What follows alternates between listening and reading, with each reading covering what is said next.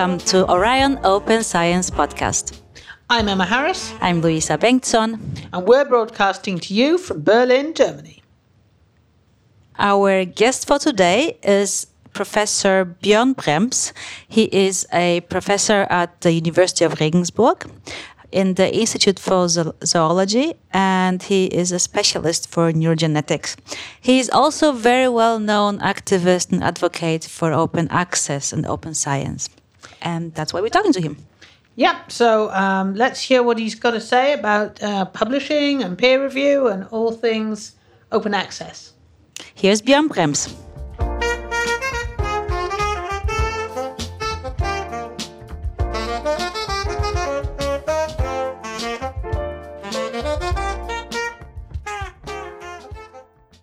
There's an article based on an interview review about um, the pseudo incentives, and you obviously feel that the uh, scientific system as it currently stands isn't working. Um, when was the first time you kind of came to this conclusion? When did you first realize that there were flaws, shall we say, in, in the way that we do science?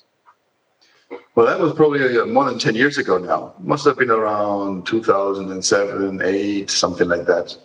Um, I think I gave the first talk on this at a Science Online conference in the Research Triangle in 2009 or something. So I must have written and read something about that before, or, or I wouldn't have been able to give the talk.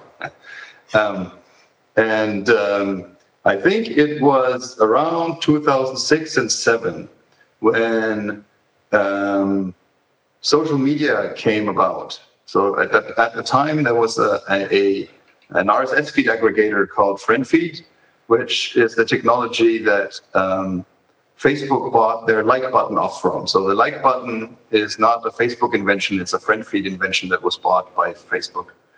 And a lot of scientists, about a thousand and something scientists, uh, had found themselves or each other uh, on uh, um, friend feed and were discussing things. And then I realized a few things, and I was a postdoc at the time, uh, that I didn't really uh, I hadn't really realized that the journal structure that we have are not uh, written in stone and are some uh, God-given entities with which we just have to deal with. There's something that we constructed, that we pay, and that we keep alive, and that we feed. And then I started reading up, and I realized a whole bunch of things that were totally opaque before to me because I didn't know. I knew the journals, of course, and published there. You read them, but I had no idea who would publish them. I, I if you'd asked me in 2005 if I know any publishers, I wouldn't been able to, wouldn't have been able to tell you any of the publishers, let alone which journals would be published by what publisher. Uh, I would have wouldn't have had the faintest idea. And it's just through the interactions with the colleagues online that I became aware that this is uh, something that um, is is very different from what I just assumed it would be. Mm-hmm. And I started looking into uh, the way journals are ranked, and I found that uh, there was quite a substantial amount of literature uh, with uh, that had to do with journal ranking and how the journal ranking is accomplished, and then later I realized that there's also a lot of work on how that journal rank relates to the content of what is published in these journals. Mm-hmm. I guess this is something that a lot of people um, realize at some point in their career, usually like, yeah, at least uh, towards the end of PhD and at least latest beginning of postdoc, basically when you have to deal with publishing. Um, that everybody everybody talks about impact factor, um, but when you actually talk to people, not many people actually know exactly what it is. It's it's kind of like this entity that people think it actually does relate to impact somehow. So I wonder, maybe for our listeners, could you just like give your version of the impact factor? What is the ranking? What is based on, and why is it wrong? Right. So what one thinks is that uh, somehow someone somewhere calculates uh, the impact that an article has or that a journal has. And uh, that's actually uh, not really the case. Impact factor is, is a trade name uh, for a product that's being sold by Clarivate Analytics that used to be um, sold by Thomson Reuters after, before they sold off their information uh, uh, section. Um, and the, the, the, historical backdrop goes back to the 1960s. And the only thing that it actually takes into account uh, when providing these numbers is citations. And so one can say that citations are a matter, a, a, a, a measure of impact, um, probably a more precise um, nomenclature would be to say it's a it's a measure of utility, good or bad. So uh, an article that um, gets uh, a lot of citations because a method is very useful It's a it's a very uh, positive utility measure. Whereas, of course, if there is an article that um, is controversial or uh, flat out wrong, and people cite it because it is wrong, and they cite something that uh, because uh, there was a mistake discovered there, and are alerting other people not to make the same mistake. Uh, then, of course, this would also gain a lot of citations, but wouldn't necessarily have the kind of impact that one would think, but rather, of course, a, a sort of utility, but a different source of utility, a, a kind of utility than, uh, for instance, a method paper that would lead to widespread adoption of that method. Um, and so the only thing that it looks at is citations. And then uh, I would say a lot of people have an idea that citations is something that has to do with this impact factor. Um, and most people think that it's actually calculated because they, the definition of the impact factor is the number of citations to an article, uh, sorry, uh, the number of citations to a journal divided by the number of articles published in that journal. However, to the largest part, the impact factor is actually negotiated between the publisher of that journal and Clarivate Analytics. And uh, this is possible because everything in the um, denominator um, is up for debate as to whether an article should count or not. And so if it's an editorial, if it's a policy article, if it's a news and news article, a review article, or a straight up um, primary research article, the journal has the possibility to negotiate with Clarivate Analytics which of those should count as the denominator. Whereas, independent of whether a uh, citation is to such a citable article or a non citable article, all the citations count in the numerator. So the numerator is sort of a fixed number. Once the year is over, there were so and so many citations to this journal, and that's it. Do you have it doesn't matter to what article these citations were directed. Do you have any data on how how far it can be gamed? Basically, I mean, what's what's the range you could gamify this uh, citation number versus number of articles? Right. So this is so uh, this is something that's very widespread. A lot of journals, uh, a lot of journals do this. Um, um, there was a there was a, a brief study um, published in a post in a, in a, in a blog post actually by 22 um, cell biology journals, and in that sample, all but uh, two or three journals uh, had negotiated uh, the content of their impact factor, and depending on how much they negotiated, um, the, the, the differences were larger or smaller. Um, so the, there are several examples. Um, I can think of three examples, uh, not from this sample, but from, from the literature. Um, one was FASEB Journal. Uh, they negotiated that their published uh, meeting abstracts should not be counted.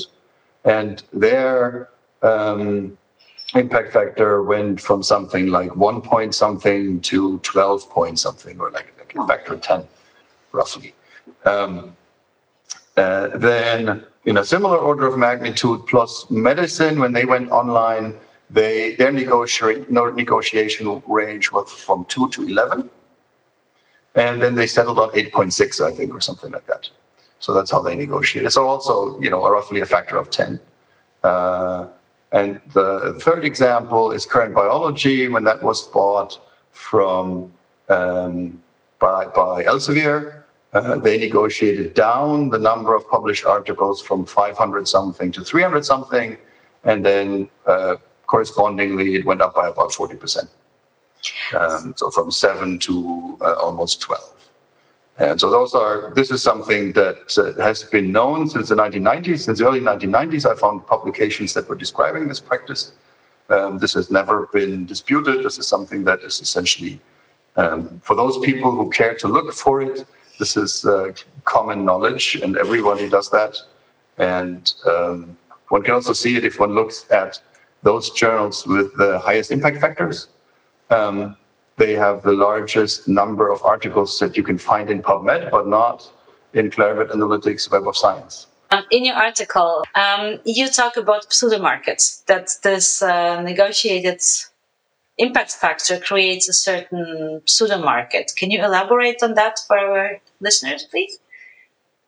Well, the um, it's well, this is part. It doesn't create the pseudo market. The, the pseudo market uh, arises when these numbers become important for the career of a researcher right? So as long as these numbers just exist and uh, nobody pays any attention to it, they're not really relevant. There are, besides this uh, Clarivate Analytics impact factor, there are several other uh, journal and article level impact metrics. Um, but since they're rarely used in promotion, tenure, uh, or funding uh, decisions, it doesn't matter that they exist and that they calculate uh, impact differently is fairly much irrelevant if nobody cares about them. So the reason this has become important is because um, for researchers, it has become increasingly important to publish in these in, in highly ranked journals because employers look for that. So you can go through uh, any job uh, or science careers uh, website and look at the job, job descriptions and uh, type in journal and you will find that at least half of the uh, job uh, advertisements ask for someone who has published in uh, internationally peer-reviewed, high-ranking, impactful, whatever the adjective is, uh, journal. Um, and uh, probably the higher the rank, uh, the more emphasis on this um, is placed. And if you uh, apply for professorships, it's uh, very common, not ubiquitous, but very common that in your application you have to list your impact factor points by essentially adding all the impact factors of the journals you have published in. And some universities are very specific and others are not. Uh, if you're rejected from a funding, then they often say, oh, your competitors were more successful in publishing in high impact journals uh, so, and in, if you're if you're applying for tenure, similar things apply. It says, oh, you have to do this, you have to do that. Uh, I used to work at a university in Berlin uh, where uh, part of my yearly budget was decided according to the impact factor of the journals where I published in. And so you see, there's various different ways in which all of a sudden these, well, not all of a sudden, but over the last you know couple of decades, um, where um, we publish has become more important now than what we publish. People not only think that where they publish is the only thing that they can really immediately control. Their publication strategy is something that's very immediate. Every single time you get published, you can ask, or you have to publish, or you want to publish. You can ask yourself that. Um, uh, but also that we get judged. If we don't have like a minimum set of papers. In this triage phase, we won't even our our CV won't even get looked at. Mm. So it's not that um, if I don't, I won't get the job if I don't have papers in the right journals. Um, if you make it to a job interview, that's probably not so relevant anymore. The problem is, without papers in the right journals, you're just not going to get invited. And so without these invitations, there's no job. But Björn, this sounds super um, bleak. Bleak, bleak. it's, uh, it's, yeah, depressing. Um, and basically, everybody's saying that. Um, did you find your own personal strategy how to deal with this? How do you look at job applicants? Um, and uh, with regard to um, positions where I'm in the search committee, then I'm just one of several. And what I'm trying to do there is to try and prevent people from looking at where people have published by uh, citing the literature. Uh, and the literature, and this is probably the most pernicious, pernicious aspect of this supermarket, uh, which essentially is, is a competition, right? It's not a market, it's a competition. And uh, so people uh, strive not to find the next interesting discovery, but to find the next paper. And the hope of the uh, outsourcing, so to say, of these decisions to journal editors is that those are one and the same. That an exciting discovery gets published in the high ranking journals, and the less exciting discoveries get published in the lower ranking journals. Now, in terms of excitement, that may actually be true. It's difficult to quantify excitement, um, but uh, I'm sure uh, articles such as uh, the one about the MMR vaccine causing autism is a very exciting article. Um, and uh, the discovery that um, you just have to dump uh, regular cells into acetic acid to get uh, stem cells was also a very exciting result. The problem is that they're both wrong. And so uh, it's uh, when one then looks at, and what I would argue is what's more relevant to hiring professors and to funding research, what's more relevant than excitement is whether that excitement is actually warranted or whether it's just a tabloid headline that may or may not be true. And so one can look at it, one, one, can quantify that, in fact. So if we take impact factor as a measure of prestige, so we leave out that it's uh, negotiated, we leave out that the way the numbers are derived uh, is actually mathematically flawed as well. So we just say, okay, we have empirical evidence that this impact factor is highly correlated with our subjective notion of journal prestige. So if you give an expert in this in, in, in their field, you give them 10 journals and say, okay, rank them according to prestige, then this rank that the uh, um, uh, researchers construct from that correlates very well with impact factor. So this makes impact factor a very nice tool to look at the empirical evidence. Okay, so if we now take articles from these journals and look at how well was the research done, how reliable is this, the experiments that are being done there, does that correlate to prestige? So while everyone seems to acknowledge, and I wouldn't, I wouldn't dispute that, that uh, prestige correlates with excitement and exciting research, nobody really knows whether uh, it also correlates with reliability. If you don't look at the data. And so we've looked at the data, and what we find is that the relation is often non-existent.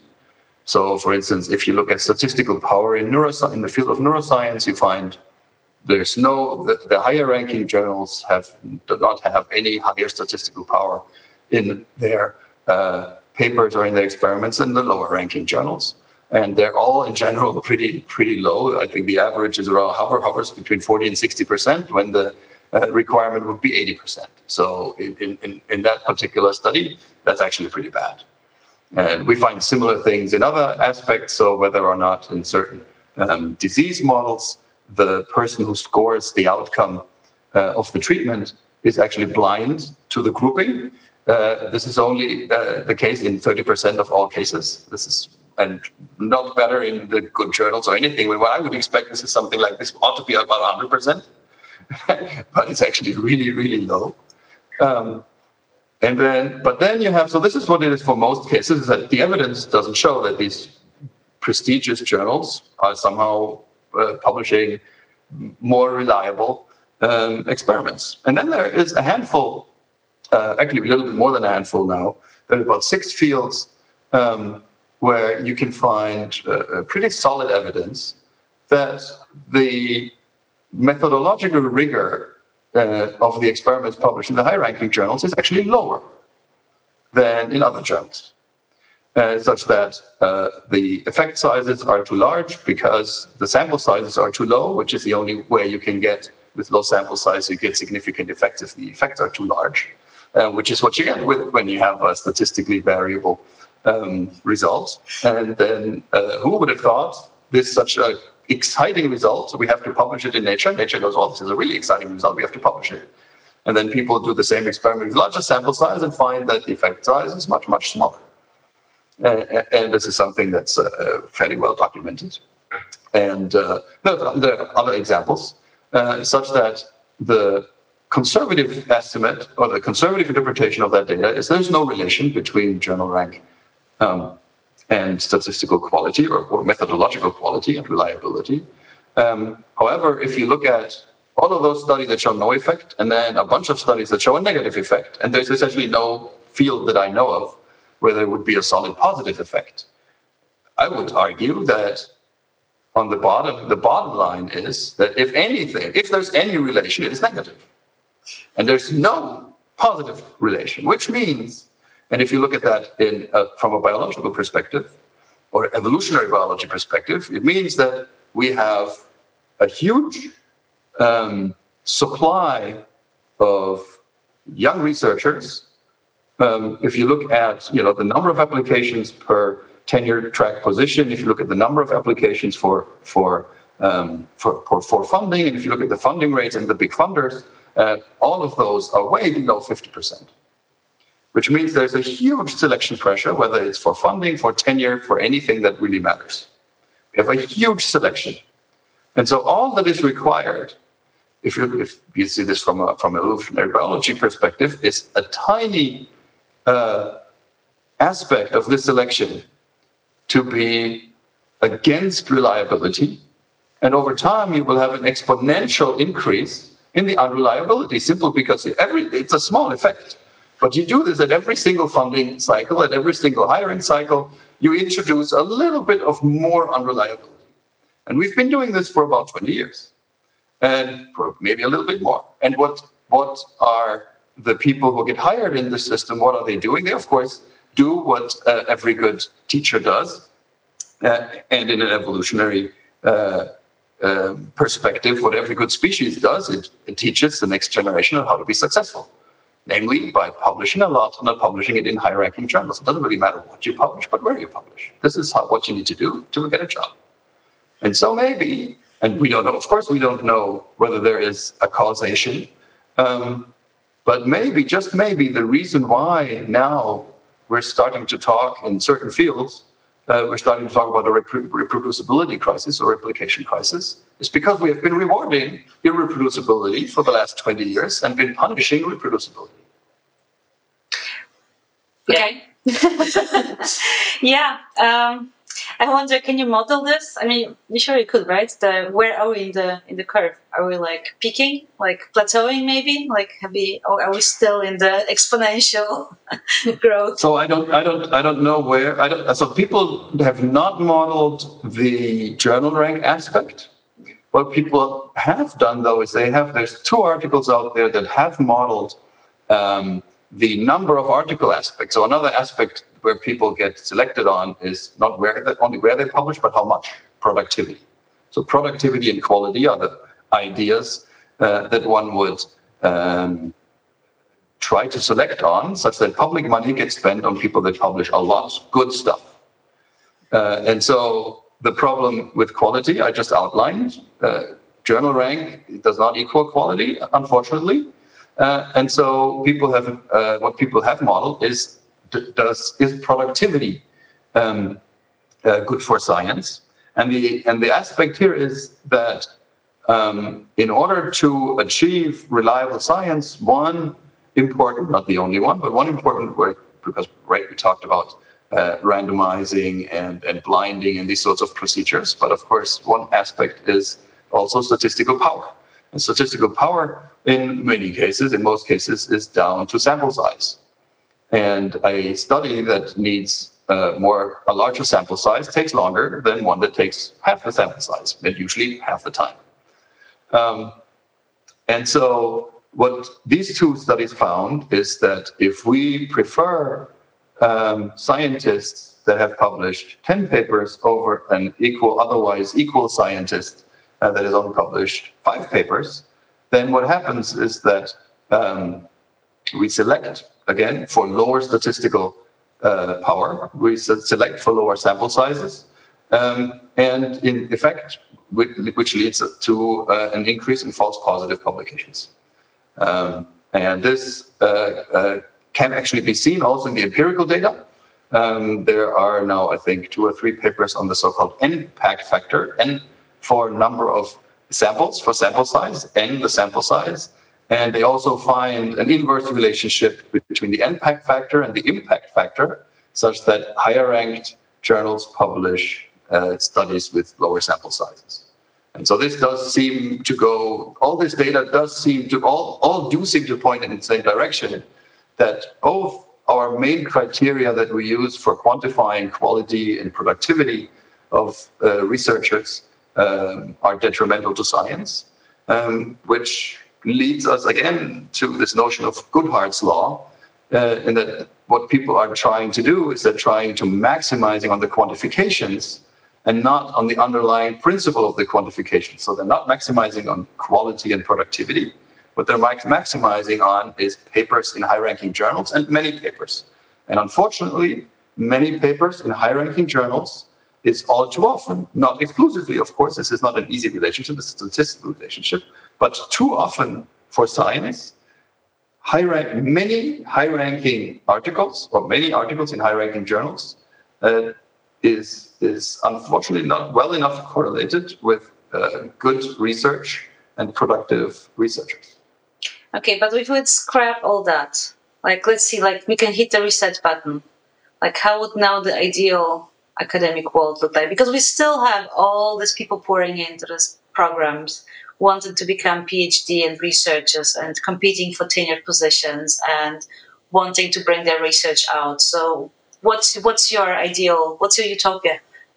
So there's a lot of people who think that uh, oh, we just have to get rid of those numbers and everything will be fine again. Uh, I'm not one of those reactionary um, idealists.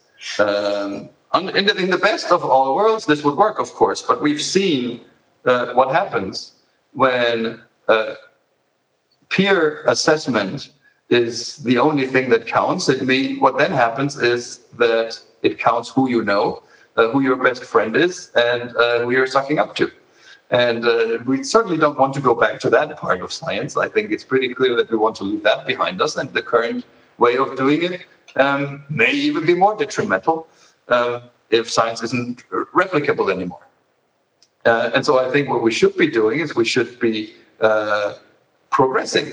We should be using numbers to control and check whether the system we have in place is good or whether we have to modify it. We should implement a system of evidence-based science, which is funny enough because science is the, it's the way you create evidence in the first place. Um, and so um, the there's there's two aspects to this: the principle and the practical aspect. The principle aspect is that we need to be able to measure everything scientists do. Hmm. And that is science and teaching that and service. And we need to be able to measure it simply because there's more to a good scientist than publishing articles. People collect data, people write code, people teach, people review, people administer and administer in many cases um, uh, university self-administration means that you do not have professional deans and these sorts of uh, administrators that in other organizations are professionals. Um, and so all of these things need to be evaluated and all of these things need to be uh, quantified.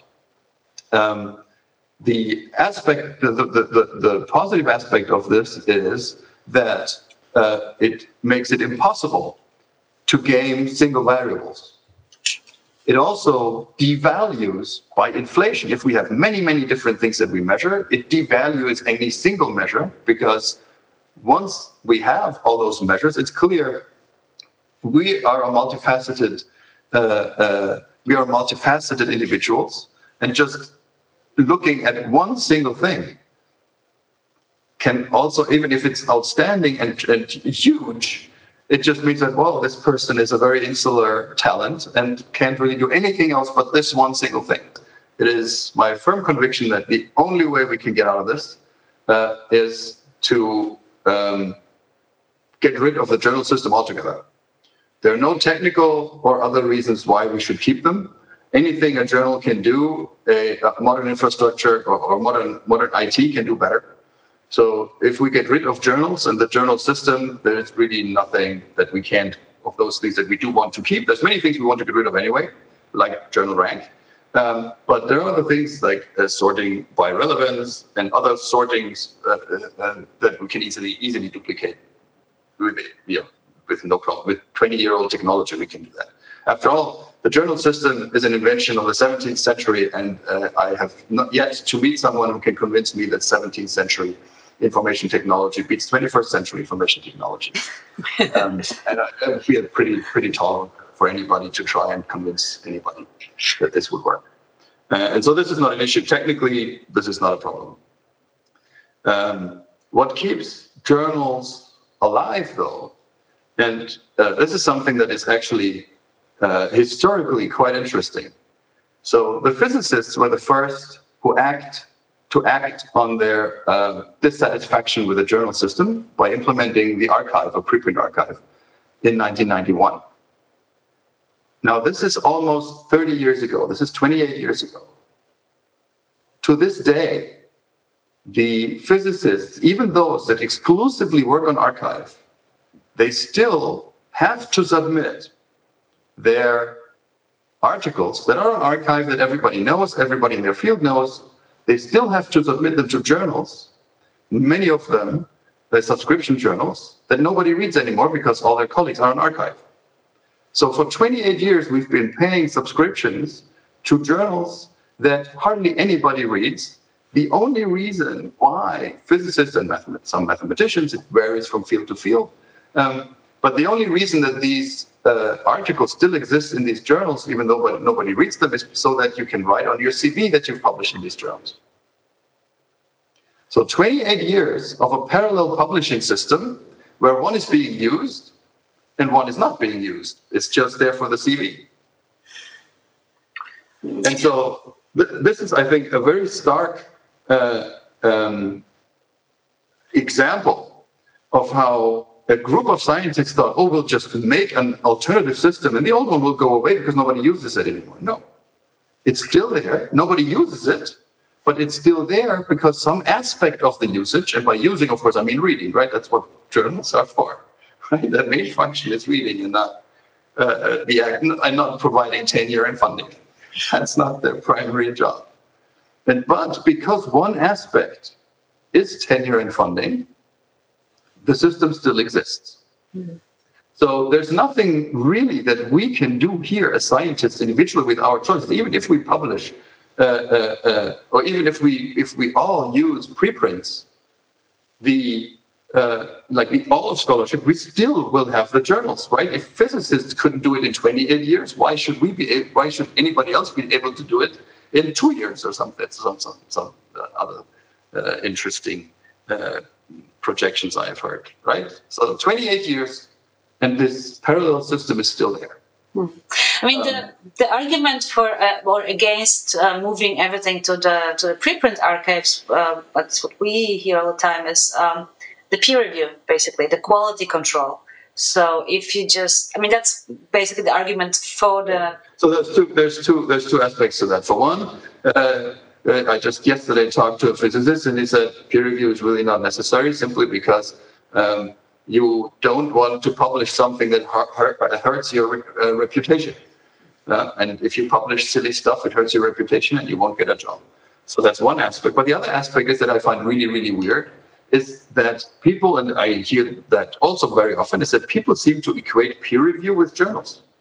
As if the journals had a monopoly on peer review. As if and I don't really know that, that this exists, as if we would have never given our manuscripts to anybody else to read before we submitted it to a journal. I mean, we do peer review before we submit it to a journal. Like most of the things that we write, we give to someone else to read before we submit it. So uh, I, I, find it very hard to understand why people think that peer review is something that only journals can do, uh, especially at those journals where we are both editors and reviewers. So uh, I have not met anybody yet who could explain to me why the thing that we are doing, namely editing and peer reviewing, must necessarily be tied to a 17th century invention.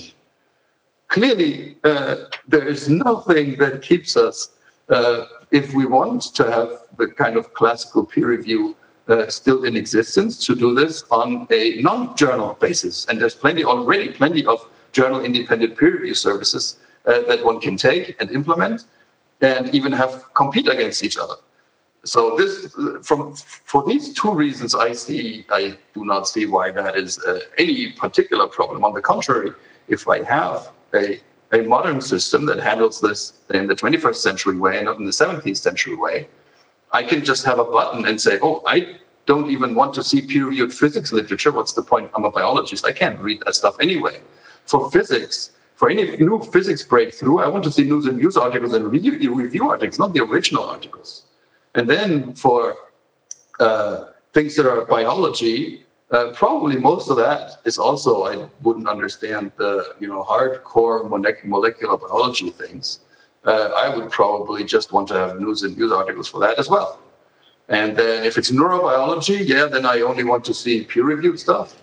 And for the things that are directly in my field where I'm a peer, I do not need another peer to read it for me if I would need that, I wouldn't go to conferences. But at conferences, I would get mostly non-peer reviewed stuff. So anybody who goes to a conference and tells me uh, that they uh, definitely need a peer to look over their stuff, I would question whether their argument is really ingenious. Because if I want to, if I if I consequently uh, state that I only want to have peer-reviewed science uh, as my input, then uh, I cannot go to those conferences because most of the stuff that I see there on posters and talks is not peer reviewed. So uh, I see that is the kind of uh, system that I would like to have. The one where I can tailor what I see to my demands and to my needs and not to what some editor somewhere thinks should be in this issue or not, or in a more specialized journal. So um, uh, and the way to get there clearly uh, is to get rid of the journals. The journals need to go away. Uh, and they can go away in several ways. Uh, I think the one that impacts uh, academic freedom the least is simply to not, not to not uh, reimburse or pay for the journal system anymore. So our institutions should realize that the journal system harms science uh, an aspect that we didn't talk about, the second aspect of why it harms science is that we're overpaying the journal system by about a factor of 10. So the publication services that the journal system provides, um, when we would uh, do it ourselves, would be about 10% of what we're currently paying. So we cannot justify it for the taxpayer either. So our journal system harms science and is tax waste. So it's not cost effective. So we cannot justify it towards scientists and we cannot justify it towards the taxpayer to keep it running. And I think those two points should be clearly enough to say, okay, enough is enough. Until now, we do not, we are, uh, we have supported a system which is too expensive and bad for science. Now we will not support the system anymore and we will not pay for open access charges or for subscriptions anymore. What we will do is we will use that money to implement a modern infrastructure that is cost effective and that does not hurt science. In 2019, the way we write papers should happen in the following way, right? I mean, I write code to generate data to control my experiment. It generates uh, the data, it saves the data, that's code that I've written or someone else. Uh, and then I write code to evaluate the data and make graphs and make uh, the statistics. And so I have the code, I have the data, and then I sit down and write a paper. And what I should be doing is in the methods section, for instance, I say, oh, when I solve this problem computationally like that, I just drag and drop a code piece in there, and it's there. And if people want to see what's going, what's what's happening above and below that code piece, they click on it and they have the code. And then if in the results section there's a figure, I drag and drop it from my evaluation sheets that I'm generating because I'm discussing it at lab meeting. I'm dragging and dropping it in there and I have a figure. And I just have to write the legend. And if someone wants to know the code and the data behind that figure, they click on the figure and they get the data and the code. And uh, currently, we're paying for just the journals alone about $10 billion worldwide every year. And if a factor of 10 is what we're overpaying, it means we have about 9 billion that we're currently wasting on stuff that we don't need. Hmm. And I looked, so the question is, what can we buy? What is that sort of infrastructure that's so nice and helpful and open? Uh, is that something we can pay with 9 billion a year? So I checked the LHC costs about two to three billion uh, to run and, and build if you take all the money divided by the number of years it's running. And the ISS is about the same. So from 9 billion from 9 billion a year, we can build another LHC, we can build another ISS, and have about 3 billion left for that kind of infrastructure that we want. The idea of, of just canceling subscriptions is one that has been around for almost, no, not quite 10 years, but uh, I would has, say has happened, has happened as well, right? I mean, the whole Elsevier uh, fight. Yeah, people are people are people are canceling subscriptions, but people are not going to say. A few people are saying no, we're also not paying APCs or other open access journals anymore. That's uh, not the same. So um, uh, this is not something that one usually hears. Uh, and if you do talk to librarians, and as I have for the last five or six years, it's virtually impossible to convince them that cutting subscriptions and, and not paying for APCs uh, is something that uh, would be in their power to do. They just would say, "Oh, wait, no, I can't, I can't do that." Um, um, because the scientists uh, would come and tell me, no, you have to do it, you have to do it. And of course, scientists sit on library committees and they can force libraries to do what they want. So just to tell libraries to use their money for something else uh, doesn't work because libraries are governed. I sit on the library committee of our university. Uh, libraries do what we tell them to do.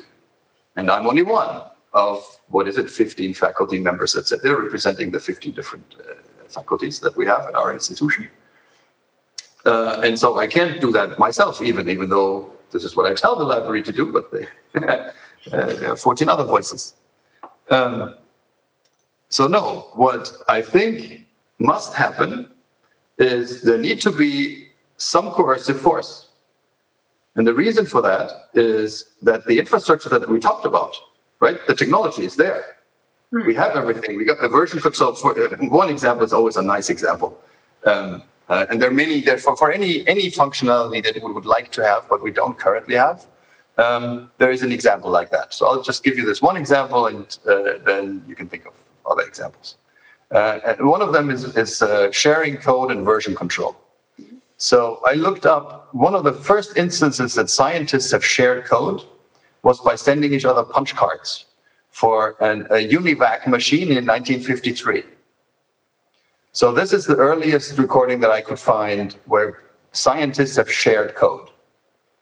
Um, this, of course, was uh, uh, done on these paper punch cards where people sent each other those punch cards, um, which is the equivalent of you know posting your code on GitHub today. Uh, then version control systems that would make it easier for people to collaboratively write on code uh, exist since the 1980s. And yet, it is uh, far from common that these kinds of this kind of technology gets provided by our institutions by default. We have to ask them to it. Uh, we have to look for it. Uh, even though some are now starting to provide GitLab repositories, most of them are not hooked up uh, to others, such that if someone, if a friend of mine sits in Australia and I want to, to collaboratively work with him on a piece of code, I can't do it because their GitHub, GitLab doesn't talk to my GitLab. Right. So if uh, these, if code sharing has been around for a good 60, 70 years, and 30, about 30 years, we've had tools, digital tools to support that and it's not commonplace yet. I think it's fair, it's a fair guess to say that there's something keeping our infrastructure institution from providing it, right? Because the demand is there, the solution is there, but we don't get the solutions. And so you have these sorts of examples for all kinds of other functionalities, like uh, collaborative uh, authoring uh, systems also are not provided, um, and many other examples. Uh, and this all seems to point to the evidence that infrastructure institutions probably uh, have something more important to do than to provide us with the infrastructure that we need for working well. Uh, and so there's some coercive force that is required. And uh, what could be that coercive force? Could be several things, but one of them uh, could be that research funds will be withheld from universities that do not meet a certain level, a certain minimal certified level of uh, scholarly digital infrastructure, such as code sharing uh, and uh, version control systems, such as collaborative authoring systems, these sorts of things. And one could, and then one could say, okay, um, if you're not a certified university, you cannot get money. This is a very standard thing. Like the Trump University can apply to the NSF for money as much as they want, they won't get any money. They don't even look at the applications. So only certified universities get uh, their applications reviewed. Uh, on a ministerial level, you could also say that, okay, I'm the ministry here, this is what you have to implement uh, if you want to have any baseline funding at all. Uh, and uh, if the universities and other institutions, if they complain, well, this costs money, then one can uh, either add that to the certification or one can suggest that subscription funds and other publication funds for uh, legacy systems such as journals are a very good source of money to implement uh, these sorts of systems for those that want and those that uh, need. And uh, for your institutions that have enough funds, they can keep it going the way they want. And then, um, importantly, if these parallel systems exist, sort of like the preprint and the journal system, uh, the only thing that um, counts when one applies for new funding is the documents, data, and code that are deposited on that modern system. So not only is funding withheld from institutions, not only is funding withheld from journals, it's also that the content in journals is disregarded with regard to promotion, tenure, and funding.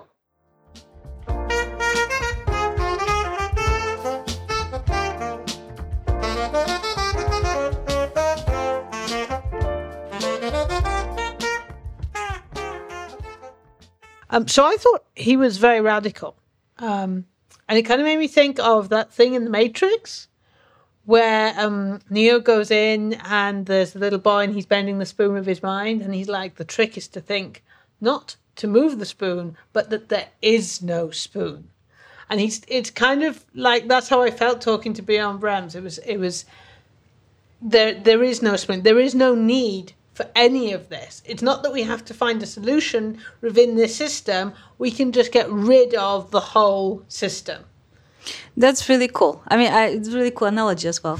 For me, it's kind of hard to grasp this concept of okay, so you don't have a journal, and it could very well be because I'm used to having a journal. Um, but maybe there is a value to a journal. It just maybe doesn't have to be a uh, you know behind paywall uh, for profit journal. That's yeah. a different story but I think I don't know. I like stories.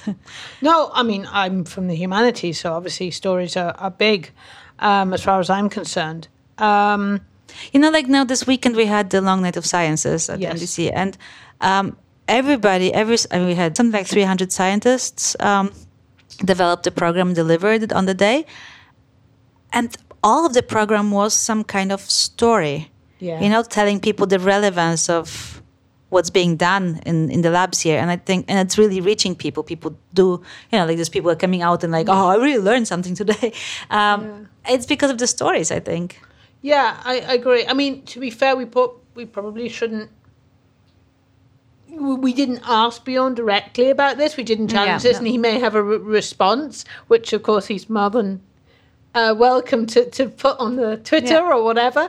Um, but I think this is something I'd really like to hear the viewpoints of researchers on and the viewpoints of, of people working in, in open science, so, you know, our colleagues in, in various projects across Europe. So this is something I'd really like to maybe get people to comment on a bit in on, on Twitter and, and you know, um, maybe we could do a follow up in a few months, um, kind of a a back and forth thing. So that yeah, would be really cool. That would be cool.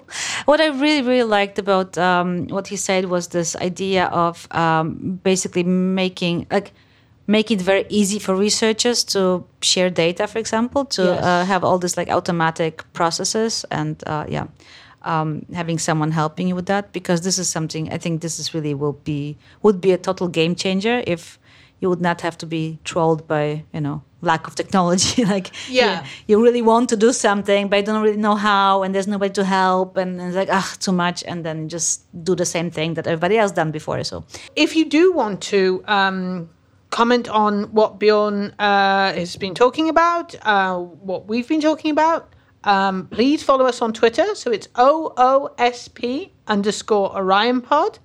Um, just follow us. We'll follow you back, and you can comment on this podcast or any of the others, and you can message us. Um, oh, if you want to talk to us more directly, uh, you can email us at orion at mdc-berlin.de.